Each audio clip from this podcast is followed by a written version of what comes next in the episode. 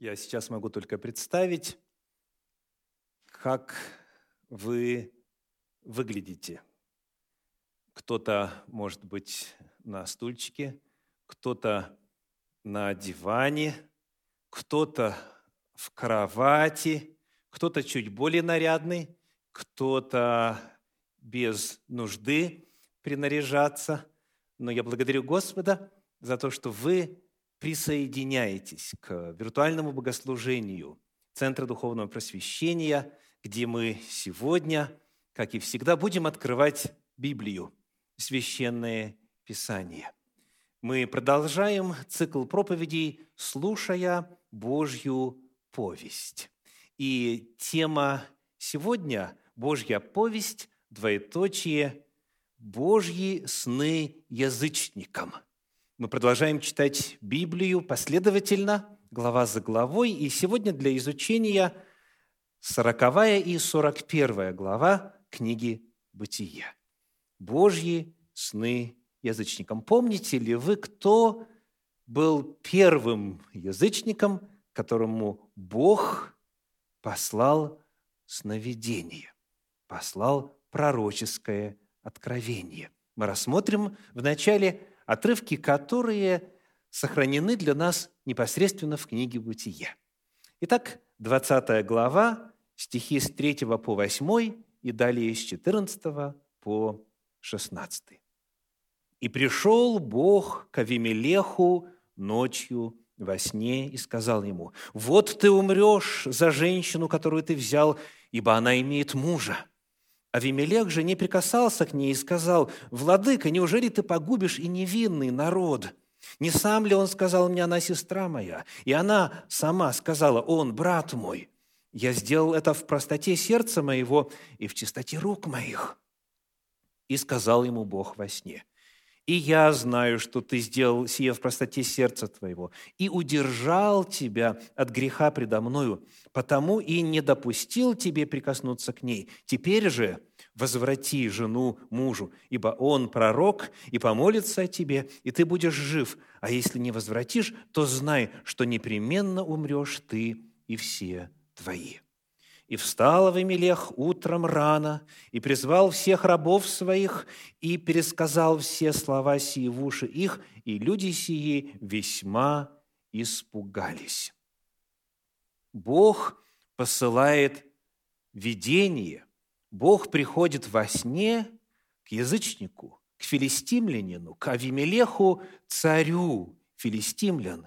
И он посылает ему свое откровение для того, чтобы удержать его от совершения греха, от нанесения вреда и ущерба.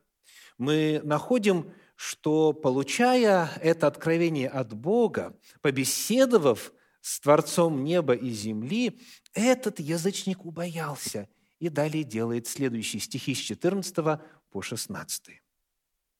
«И взял Авимелех мелкого и крупного скота, и рабов, и рабынь, и дал Аврааму, и возвратил ему Сару, жену его, и сказал Авимелех, «Вот земля моя пред тобою, живи где тебе угодно». И Саре сказал, «Вот я дал брату твоему тысячу сиклей серебра. Вот это тебе покрывало для очей пред всеми, которые с тобою, и пред всеми ты оправдана». Авимелех – это первый пример того, как Бог Авраама, Исаака и Иакова – Бог, который очень часто ассоциируется именно с историей еврейского народа. Он является язычнику, открывается ему в сновидении, дает ему сон, и этот язычник этому сну повинуется. Следующий пример в Торе, в книге «Бытие», где мы находим Божий сон язычнику, это история в 40 главе книги «Бытие», в тексте для чтения на сегодня мы будем читать стихи с 5 по 13.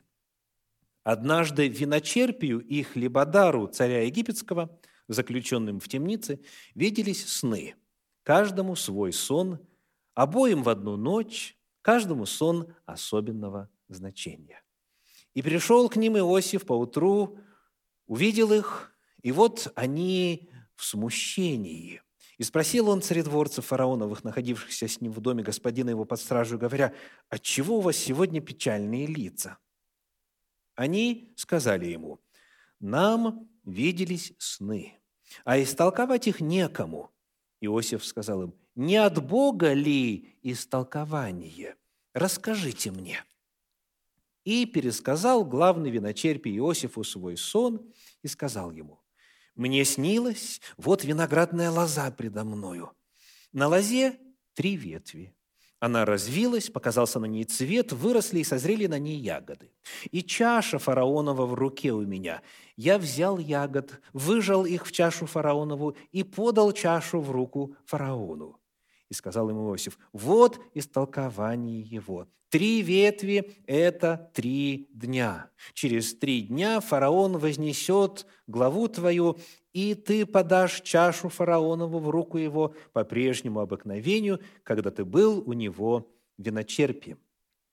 Еще один язычник.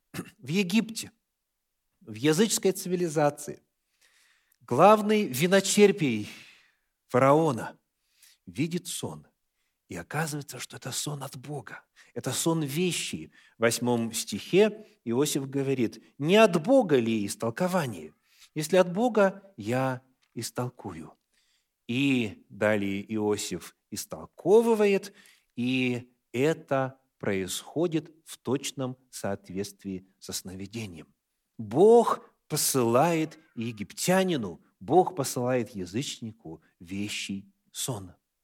Далее в этой же главе, в 40 главе книги Бытия, давайте прочитаем стихи 16 по 20. Третья личность в Торе, третья личность языческого происхождения в книге Бытие, которая является Божий сон.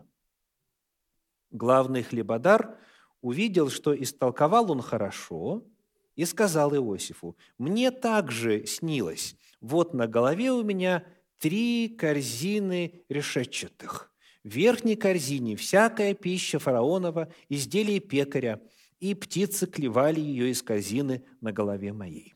И отвечал Иосиф и сказал, вот истолкование его, три корзины – это три дня. Через три дня фараон снимет с тебя голову твою и повесит тебя на дереве, и птицы будут клевать плоть твою с тебя. На третий день день рождения фараонова, сделал он пир для всех слуг своих и вспомнил о главном виночерпии и главном хлебодаре среди слуг своих. И возвратил главного виночерпия на прежнее место, и он подал чашу в руку фараонову, а главного хлебодара повесил, как истолковал им Иосиф. Это был сон именно от Бога. Главный пекарь фараона – был казнен, как и было предсказано. Продолжая читать сегодняшний отрывок для изучения далее, мы находим в 41 главе книги «Бытие» в первых восьми стихах следующую информацию. По прошествии двух лет фараону снилось. Вот он стоит у реки.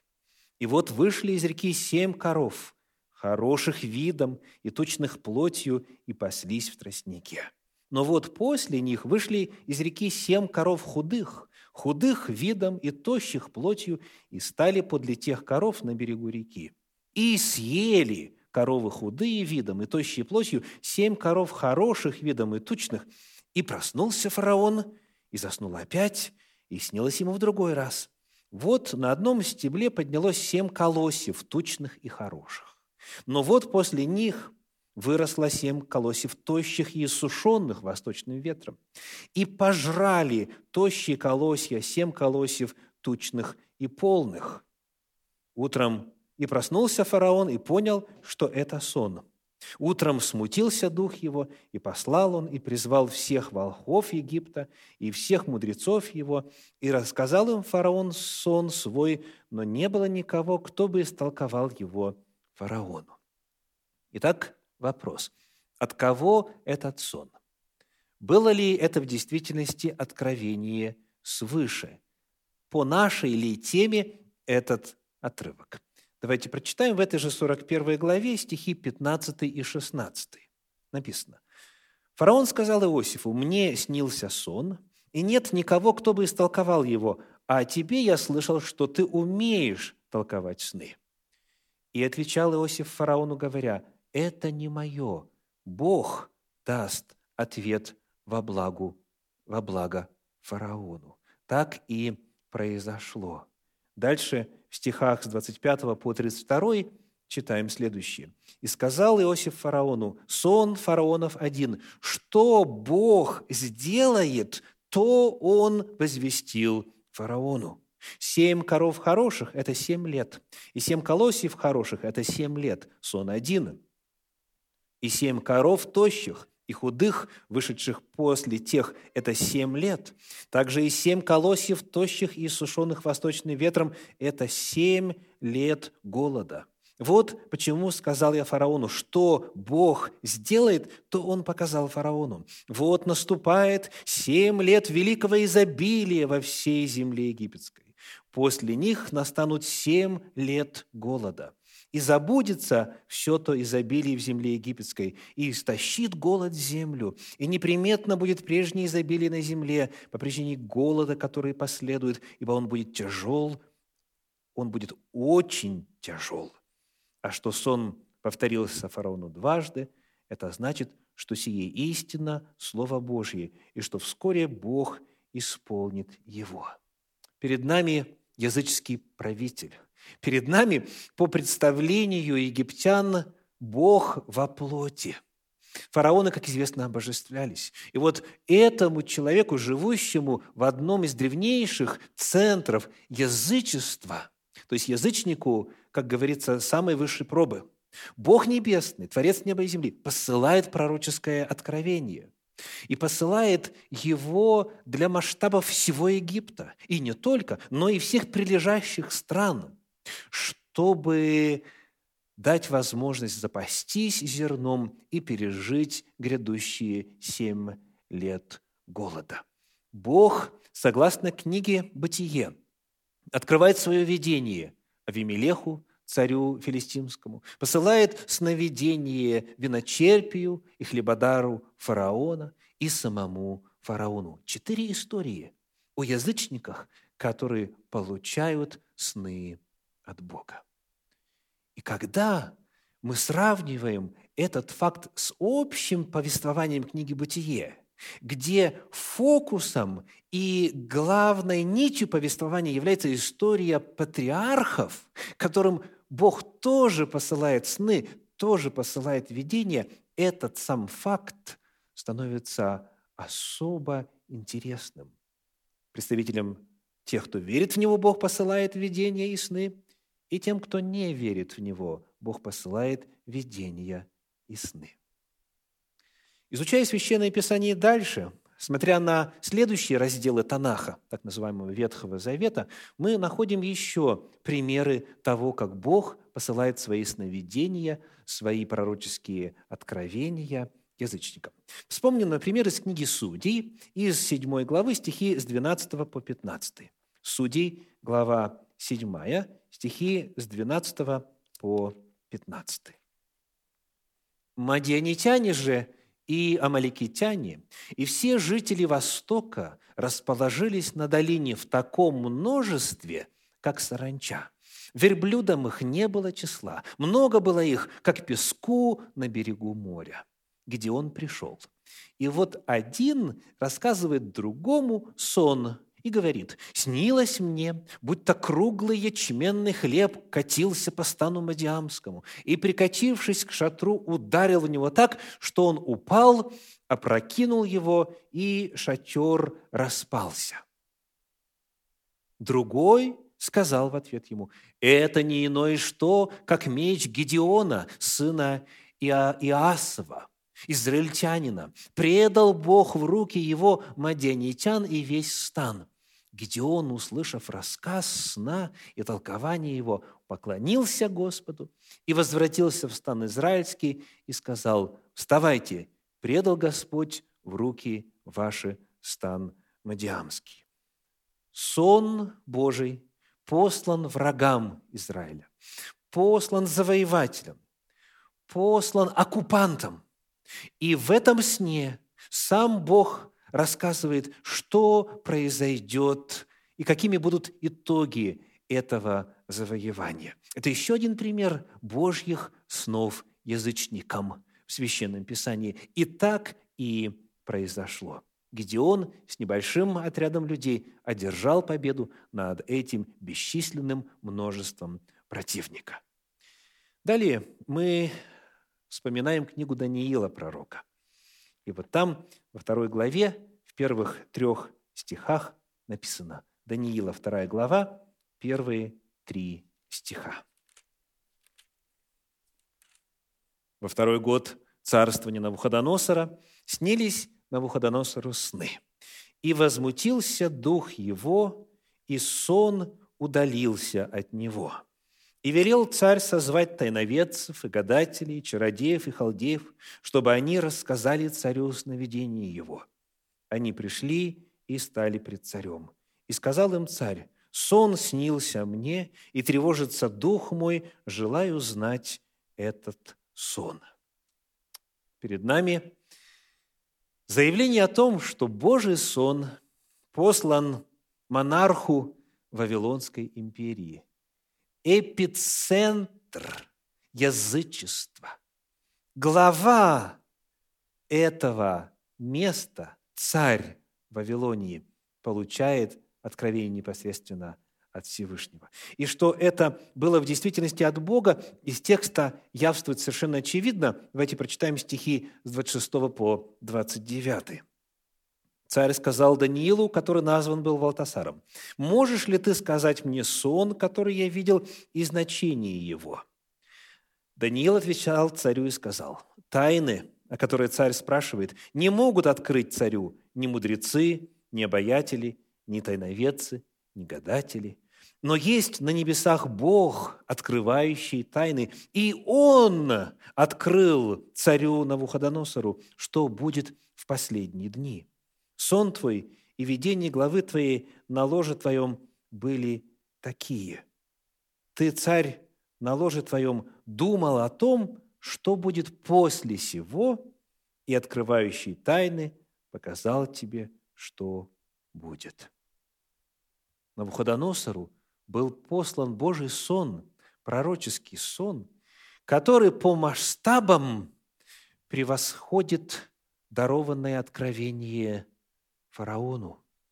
Если там речь шла о промежутке времени в 14 лет, то в этом откровении показан общий ход развития мировой истории – всех цивилизаций, которые обретались на той же территории, что и Вавилонская империя, которой управлял Навуходоносор. То есть масштаб этого сна – это всемирная история. Навуходоносор получил это откровение от Господа, будучи язычником. Мы рассмотрели несколько примеров того, как Бог посылает сновидение язычникам – на материале Священного Писания, написанного до нашей эры. Посмотрим теперь на некоторые данные из апостольских писаний. Евангелие от Матфея, 2 глава, стихи 1, 2 и с 10 по 12. 2 глава, стихи 1 и 2, из 10 по 12. «Когда же Иисус родился в Вифлееме Иудейском, в дни царя Ирода, пришли в Иерусалим волхвы с востока и говорят, «Где родившийся царь Иудейский? Ибо мы видели звезду его на востоке и пришли поклониться ему» с 10 по 12. «Увидевши же звезду, они возрадовались радостью весьма великою, и, войдя в дом, увидели младенца с Марией, матерью его, и падши поклонились ему, и, открыв сосуды, открыв сокровища свои, принесли ему дары – золото, ладан и смирну. И, получив во сне откровение не возвращаться к Ироду, иным путем отошли в страну свою мы находим, что сон дан волхвам. Они не из Иудеи, они пришли, сказано, с Востока. Кто именно эти люди? Доселе идет спор. Однако мы можем посмотреть на терминологию, которой они обозначаются. У нас в синодальном переводе сказано «пришли волхвы с востока». И в сносочке внизу написано «мудрецы». Когда мы обращаемся к подлиннику, там используется греческое слово «магос». «Магос», которое не так часто используется в оригинале апостольских писаний. Давайте глянем на еще один пример, где это слово есть. Это Деяния апостолов, 13 глава, стихи 6 по 11. Деяния апостолов, 13 глава, стихи 6 по 11. Пройдя весь остров до Пафа, нашли они некоторого волхва, то же самое слово, лжепророка, иудеянина именем Вари Иисуса, который находился с проконсулом Сергием Павлом, мужем разумным. Сей, призвав Варнаву и Савла, пожелал услышать Слово Божие, а Елима Волхв, ибо то значит имя его, противился им, стараясь отвратить проконсула от веры.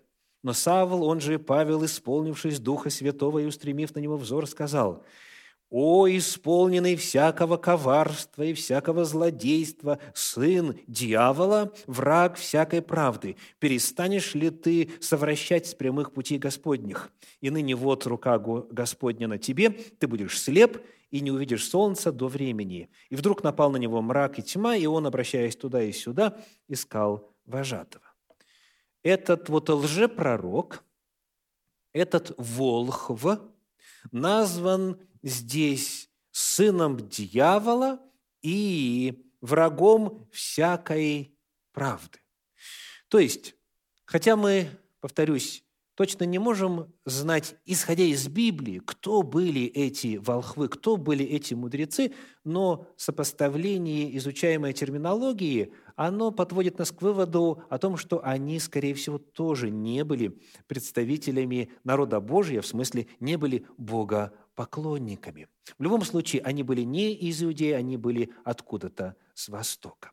Так вот, мы задаем вопрос, откуда – источник их видения. Написано в тексте, что, возвращаемся к книге Евангелия от Луки, что они получили во сне откровение. Это у нас 12 стих, точнее, мы изучаем Евангелие от Матфея, вторую главу, да? Матфея, вторая глава, 12 стих говорит, «И, получив во сне откровение не возвращаться к Ироду, иным путем отошли в страну свою». Откуда и от кого они получили это откровение. Было ли это от Всевышнего? Было ли это от Бога живого? Мы можем проверить, задав вопрос об использующихся словах в подлиннике. Потому что перед нами термин с очень устойчивым значением. В оригинале используется слово «хрематизо». Вот это у нас переведено как «получив откровение», да? получив откровение, это глагол хроматизм в соответствующей форме. Он используется в Священном Писании вот как. Евангелие от Матфея, 2 глава, 22 стих. Давайте посмотрим один пример. Матфея 2, 22. «Услышав же, что Архиалай царствует в Иудее, вместо Ирода, отца своего, убоялся идти туда». Речь идет об Иосифе, муже Марии, которая была матерью Иисуса. Итак, Иосиф убоялся туда идти, но, получив во сне откровение, то же самое слово, пошел в пределы галилейские. То есть мы находим, что этот термин описывает откровение от Бога. Иосифу ангел Господень являлся и говорил, например, «Возьми младенца и матери его и беги в Египет». Потом умерли искавшие души младенца, можете возвращаться и так далее. Еще один пример – это вот как раз Евангелие от Луки, 2 глава, э, стих 25 и 26. «Тогда был в Иерусалиме человек именем Симеон. Он был муж праведный и благочестивый, чающий утешение Израилева. И Дух Святой был на нем. Ему было предсказано Духом Святым, что он не увидит смерти, доколе не увидит Христа Господня. Вот эта фраза «было предсказано» – это перевод все того же греческого глагола «хрематизу». И речь идет явно о действии Святого Духа. Потому, заключая исследование этого эпизода, мы находим, что вот эти волхвы, мудрецы, которые были откуда-то с востока, не будучи частью народа Божья, они, обозначаемые термином «волхвы», то есть волшебники и так далее, как и в Иисус, лжепророк, сын дьявола, они, они, увидев вот это необыкновенное явление на небе, решили пойти по зову звезды. Пришли, поклонились родившемуся Спасителю и далее получают откровение от Бога, откровение от Святого Духа, чтобы не возвращаться к Ироду, а своим путем вернуться в свою страну. Это еще один пример, который показывает, как Господь посылает свои пророческие, праведческие сновидения.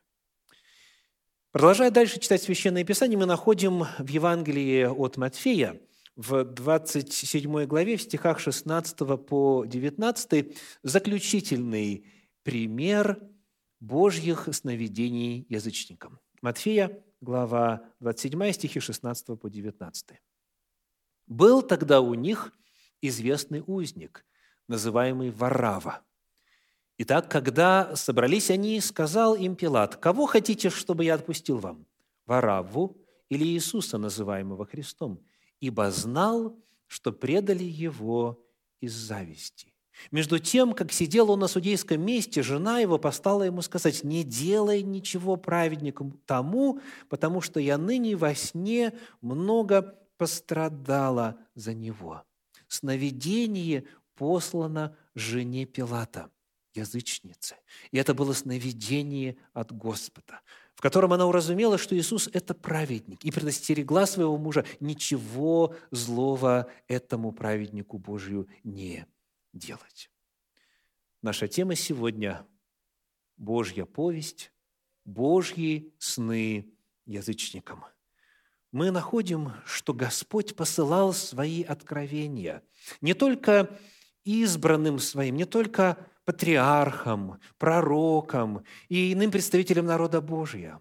Он посылал сновидения, он открывал свою волю, он посылал вещи, сны, посылал Э, откровения от себя, правительские видения язычникам. И таких примеров на страницах Священного Писания достаточно, чтобы увидеть общую нить повествования.